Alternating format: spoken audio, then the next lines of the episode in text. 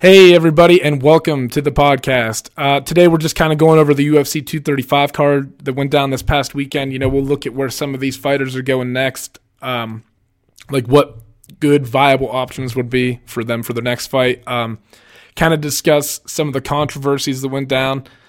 Um, whole bunch of shit. So, you know, we'll just cover. We're to, I talk a little bit about the prelims, but it's mostly fake, focused on the main card and where those guys are to be, what direction they're to be heading in next, in my opinion. So, uh, hope you guys enjoy.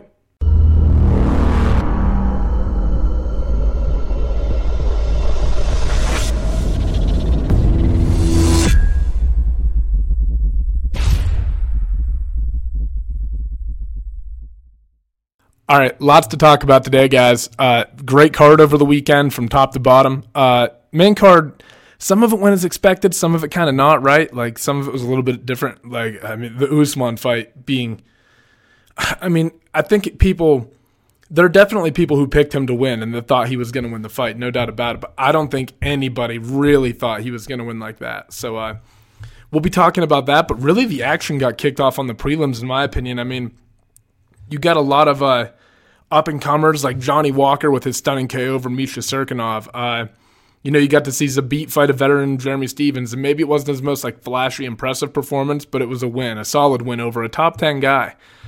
Um, you know, you saw guys like Edmen Shahbazyan, who's looking like he got a first round knockout, and he's looking like a real promising up and comer. Um, who else fought right below him? Uh, Macy. What's her last name? I always forget it. Uh, let's see. Let me. Son of a bitch! I just had these pulled up. Here they are. Macy Chiasson. Chiasson. I'm probably mispronouncing that. I'm sorry if so, but she had a really impressive knockout in the first round over uh, Gina Mazany, and uh, yeah, just I mean an impressive card the whole way through. I mean, you look at the prelims and you got Diego Sanchez finished Mickey Gall. That wasn't kind of an example of you got. It's weird, right? Because if you look at this, you've got all these up and comers, right? Like, granted, they're kind of fighting inside their talent pool, though. Like when you talk about Shahbazyan, and he fought Charles Byrd, Like Macy fought a girl that she probably should be fighting. Um, Johnny Walker fought Cirkunov. That's no joke. But like the experience difference between Diego Sanchez and Mickey Gall is massive. I mean, Gall's record is five and two now professionally, and don't get me wrong, he's a talented kid, but he still has a lot to learn. And when you're fighting a veteran like Diego Sanchez, who just knows the game inside and out, that's a tough fucking fight. Like that's not a gimme fight just because Gall's a talented kid. Um, but that was impressive and a big win for Diego and a pretty dominant win. I mean, he won in pretty dominant fashion. So, you know, this was a great card. But uh, obviously, what we want to get to and start talking about is the main card, right? Because, like I said, there were some shockers on there. Uh, let's while, while, we're on the topic of shockers, how about Pedro Munhoz versus Co- Cody Garbrandt? So you've got a fight, and it's kind of like it's playing out, and I think Pedro was kind of winning some of the exchanges towards the beginning. And Cody, when Cody finally landed, man, he just couldn't like I don't know if it really stemmed from the headbutt. He said it did. He said that's kind of when he went into autopilot, but to me, it didn't feel like that. Like the headbutt happened, and maybe he got a little more aggressive afterwards, but when he clipped Pedro and hurt him, that's when he got reckless. That's when he started charging him down, just looking for the kill. And it, was, it, it wasn't even calculated. I mean, he was just winging shots. So Make no mistake, Cody Garbrandt is at a pivotal point in his career right now. He just lost two fights in a row to TJ Dillashaw, knockouts both times. Now he got knocked out by Pedro Munhoz, who's mainly a jiu-jitsu guy. I mean, don't get me wrong. Pedro Munhoz has great, like he, he's he's well rounded. He's very good everywhere. He has knockouts, but I think that if Cody just would have relaxed a little bit, he would have had an advantage in the striking department, and that kind of speaks to his immaturity in the game. Still, he's got a lot of room to grow. Um, but for Pedro Munhoz, what a way to capitalize on Cody being over aggressive.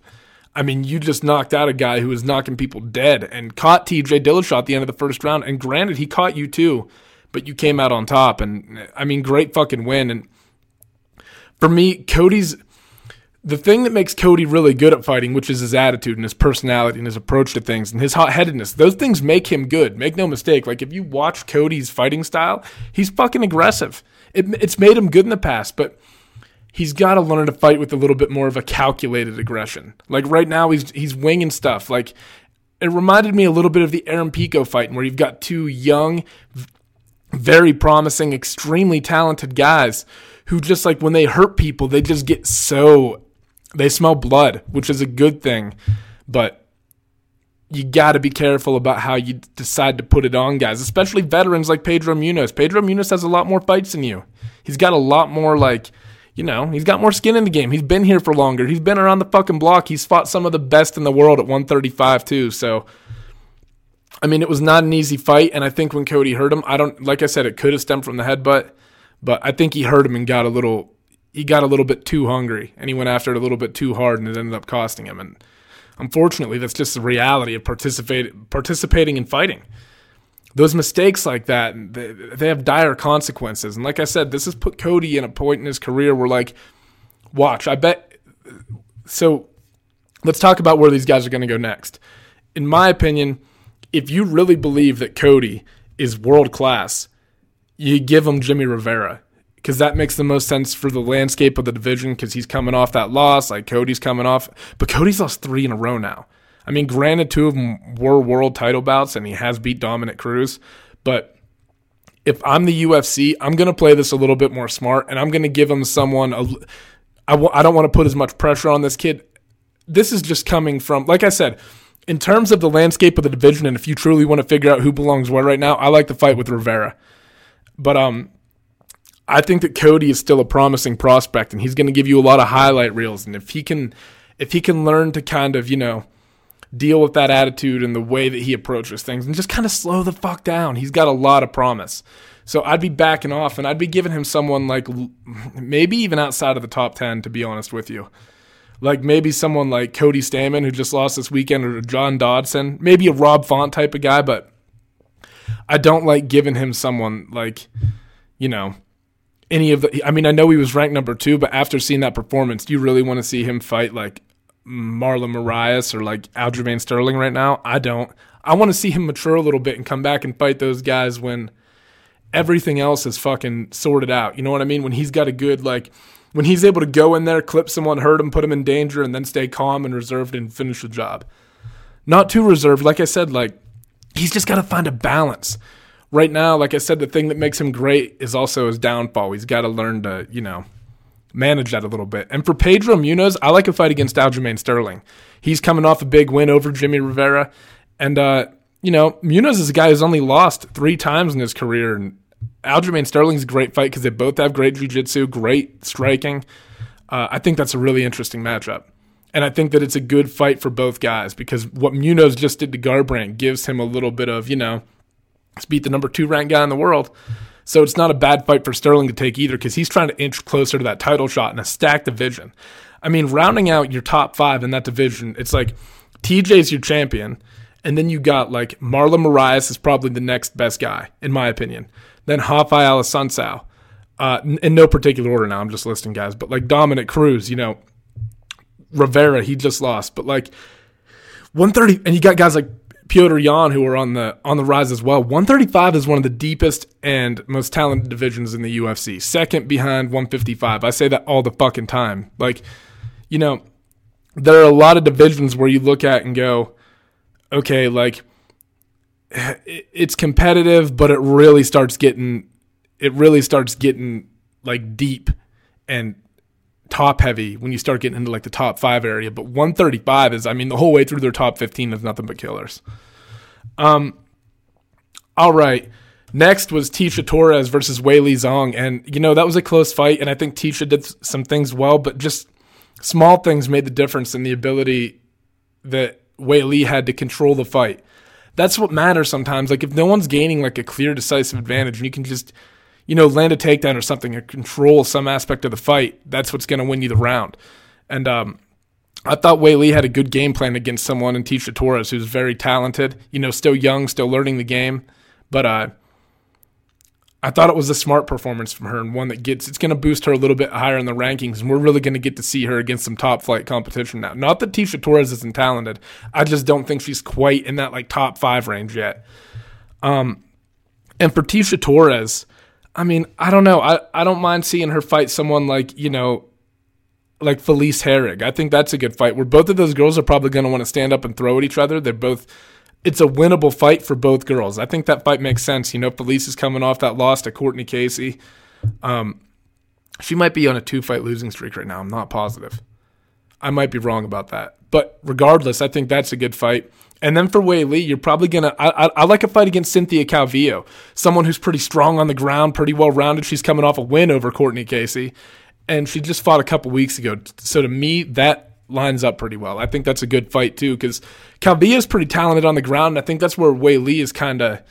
Not that she's not a great striker, but I think that you know her ability to get to the fight to the ground is pretty important sometimes. So you wonder how it looks against a girl like Cynthia, who's obviously a rising contender as well, and someone to really keep your eye on at 115.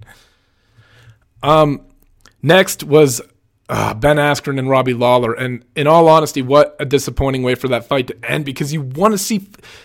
You got the feeling very early on when Robbie slammed him that that fight there was going to be finality in that fight. Like you were going to get a finish and you were going to get a clear winner. And, you know, in my opinion, it was a mistake on Herb Dean's part. If you were going to stop the fight, you should have stopped it as soon as his arm fell and just went, nope, it's over. But when you grab his arm, to me, it looked like there was life in his arm.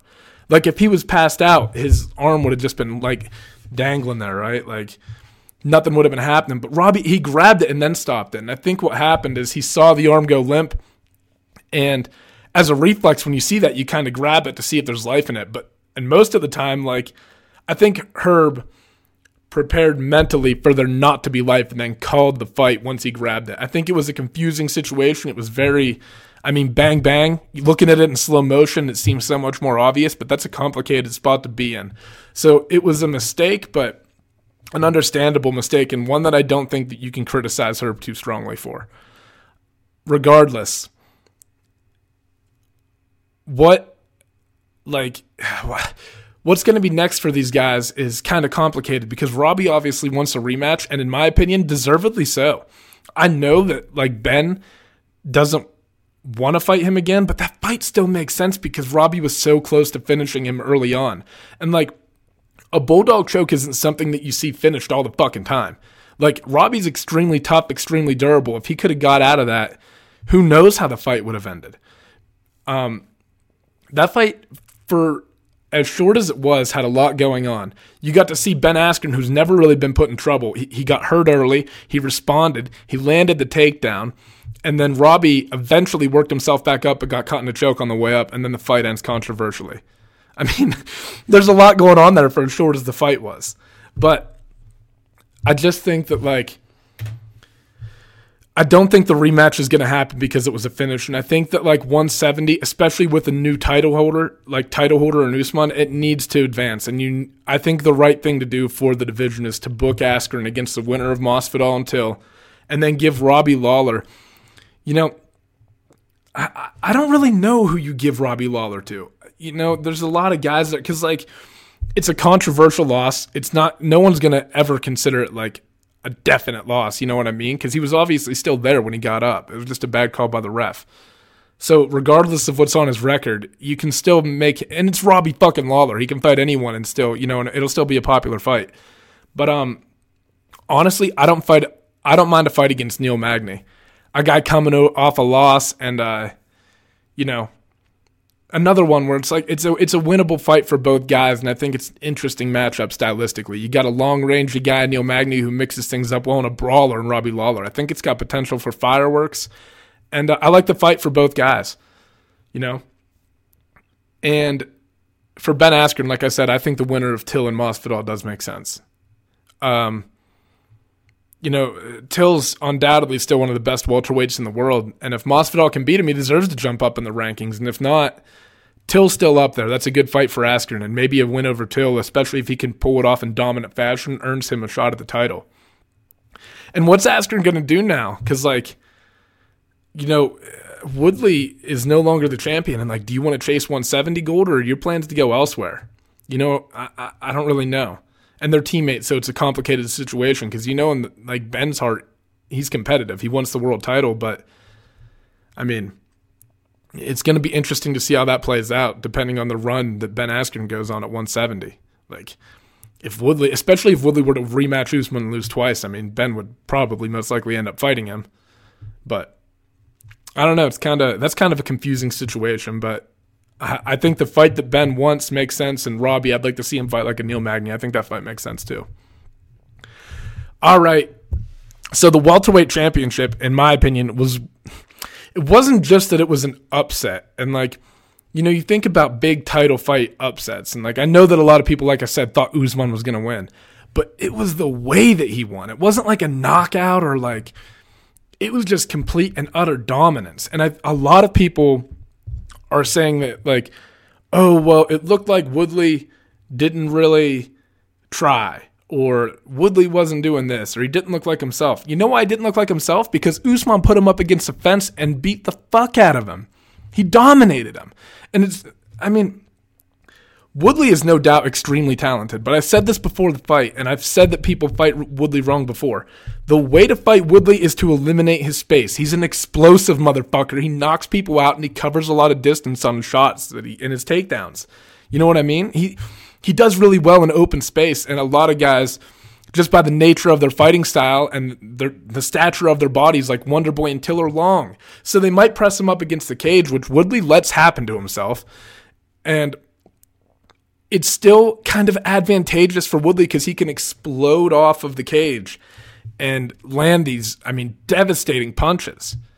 Because, I mean, just like I said, just by the nature of their fighting style and how they're built, Woodley and Till just hang back a little bit further. They got longer reach. It's just their style, but it creates space that Woodley can capitalize in, and he covers space very quickly.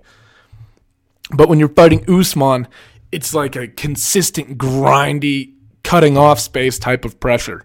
And I, I thought that Woodley was going to be able to do more to get back to his feet, but I mean, Usman completely just manhandled him. I thought it was one of the most impressive title performances against one of, you know, you don't see that very often. Like even with Gustafsson, when he like went in against Jon Jones, who's revered as one of the greatest fighters of all time, right? And he goes in and he's a little, he's an underdog, and he goes in and but it was a war. This was just a one sided fucking beatdown. And, you know, like I said, against a guy who you don't think that's going to happen to. I mean, I know Woodley's had some losses and been put in some situations, but never like that. And it makes you wonder, like, was something wrong with Woodley going into it? Personally, I felt like he was trying. I just felt like every single door that Woodley tried to open, Usman just slammed in his fucking face. Mentality wise, the way he was marching him down, the way that like when the round started, he immediately asserted himself in the middle of the octagon and just he walked to Woodley and Woodley didn't look like he wanted to be there. And in the very first round, I looked at my girlfriend after Usman took him down, and you could just see in Woodley's face that he didn't like the pressure. I think when he felt that, it was kind of like, you know how when guys fight Habib, they feel it and they're like, holy fuck, like that's completely different than what I was prepared for. Like everything that I've seen and everything that I've watched and everything that I thought I knew about grappling doesn't compare to the pressure that this able, guy's able to put on me. And I think that's what you saw in Woodley. I mean, and th- you're talking about a guy who wrestles frequently with Ben Askren. I mean, what does that say about Usman? And I understand that Olympic wrestling is different than MMA wrestling, but like, I can't like overstate how impressed I am with Kamaru Usman. He is going to be a motherfucker to worry about. He doesn't take a lot of damage either. He's kind of like he's kind of like a modern day GSP in a way. A little more aggressive, I would say. Even a, throws a little bit more like you know what I mean. A little more tenacity and it's a little more dirty and ugly, but he's he's fucking impressive, man. I'm excited to watch him going forward. And the fight against Colby Covington is the one that makes sense for him. You know, he uh Colby Covington's another grinder who like he just doesn't get fucking tired. You saw him work out outwork Rafael dos Anjos for five, five rounds, right, or three, either way. I mean, he just really put it on. It was five rounds because it was for the interim title because Colby always carries that fucking belt around with his MAGA hat on. But that's a great fight, and uh, they both don't like each other. Uh, Covington feels like he's been cheated out of the title before, and now's his opportunity to step in and try to take it if he wants to against a guy who, like I said, my in my opinion, one of the most impressive performances in UFC, like in the changing of titles in UFC history. similar. Maybe T.J. Dillashaw Barao might have been a little like might have been more impressive just because of the way that Barao had been dominating for so long, like nine years, and TJ went in and lit him the fuck up and broke him down. So, like, but it ranks up there in my opinion. Like, this was five rounds of dominance. There was at no point in the fight did you feel like Woodley ever really even had a fucking chance. And he's extremely good, extremely good. You know what I mean? So, I don't know. I'm, I'm like, I, I keep raving about it, but I can't get over how impressed I am with Kamaru Usman. All right, and finally we get to the uh, main event between Jon Jones and Anthony Smith, and you know this fight kind of went how I expected it to, except I thought Jon would end up finishing the fight. And after he landed that illegal knee in I think like the fourth round, didn't it kind of feel like Jon went on autopilot in the fifth and just kind of cruised? Um, I don't want to say I don't I don't want to make this assumption, and I don't want to say that Jon Jones took it easy on Anthony Smith, but if you watch like the tenacity, and obviously there are more emotions behind this, but if you watch like the tenacity and the ferocity that Jon Jones fought Daniel Cormier with, even when they were standing, and then what he did to like Alexander Gustafsson when he got him on the ground. It didn't feel like me like to me like Jon was working with all of his might to finish the fight. I could be wrong. I don't want to accuse him. Maybe Anthony Smith is just a tough, which he is a tough motherfucker, no doubt about it. But it didn't feel like Jon was. He was putting on more of a display of his dominance, and you know, I don't know, maybe making Anthony Smith feel like he was. I don't know. I don't want. It's so hard to say that because maybe Anthony Smith just ha- did have an extremely impressive, like tough defensive performance, which he did anyway. But maybe it was extraordinary. I just don't think that. I, if you get the Jon that like fought DC, I feel like he finishes Anthony Smith within a couple rounds. Just being completely honest, I don't think Anthony Smith had a whole lot to offer him. I think that Jon was just able to shut so many things down, which he does to everybody. He's so good at, you know. But uh, yeah, that wraps us up. I'm a little late on this, but I just wanted to do a recap and get some of my thoughts out there on you know what happened afterwards. And uh, there's a pretty big fight coming up this weekend. I think I'm going to do a breakdown for between Derrick Lewis, the Black Beast, who went viral after UFC 229. What was Conor and Habib? 228 or 229, whatever, you know, hot balls and all that shit. So he's going to be fighting Junior Dos Santos. So that's a great fight. Um, it's going to be on ESPN Plus, and I'm going to do what I can to get a breakdown out for that. But uh, I think that wraps this one up. Thank you, guys.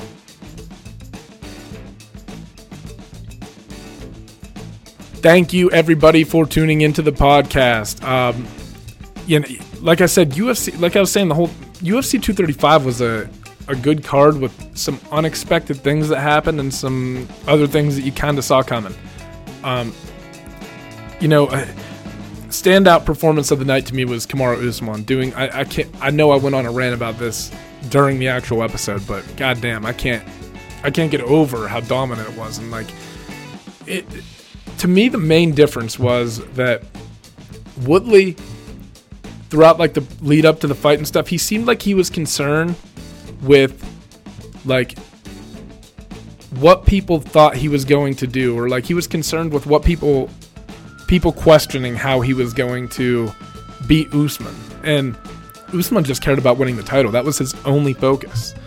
You know, I think Woodley kind of gets caught up in what people think, whether that played into it or not. I don't really know. But I agree that it didn't look like Woodley, but I kind of have the opinion that it looked like a Woodley who just got doors closed in his face at every turn. Now. Um, but Jones Gustafsson. Oh fuck! Actually, I just remembered right now that on the show I didn't talk about who they should fight next. I think Jon Jones needs to go up and fucking fight Daniel Cormier at light heavyweight or heavyweight. I like that fight needs to happen. Um, because it makes you wonder now, like if after you see DC run through Stipe and Derrick Lewis the way he did, it makes you wonder if you were getting a watered down version of DC at 205. And that's saying a lot because look at what he accomplished at 205. But uh, if Jon wants to kind of hang out and defend his title, ah, fuck, I don't, I don't really know. Maybe Thiago Santos is who they're looking at next, you know. But it, you're gonna keep feeding him these guys who I, I don't quite think are ready for him yet. Like those guys still need. Thiago Santos has quite a few fights, but I don't know if he's ready for Jon Jones. Um, but anyway, yeah, thank you guys for tuning in. Uh, hit like, subscribe, comment. I'll try to get these in better order, I promise. But uh, let me know what you think. If you guys got questions for the next podcast, let me know and I'll try to address them. And uh, thank you for tuning in. Bye bye.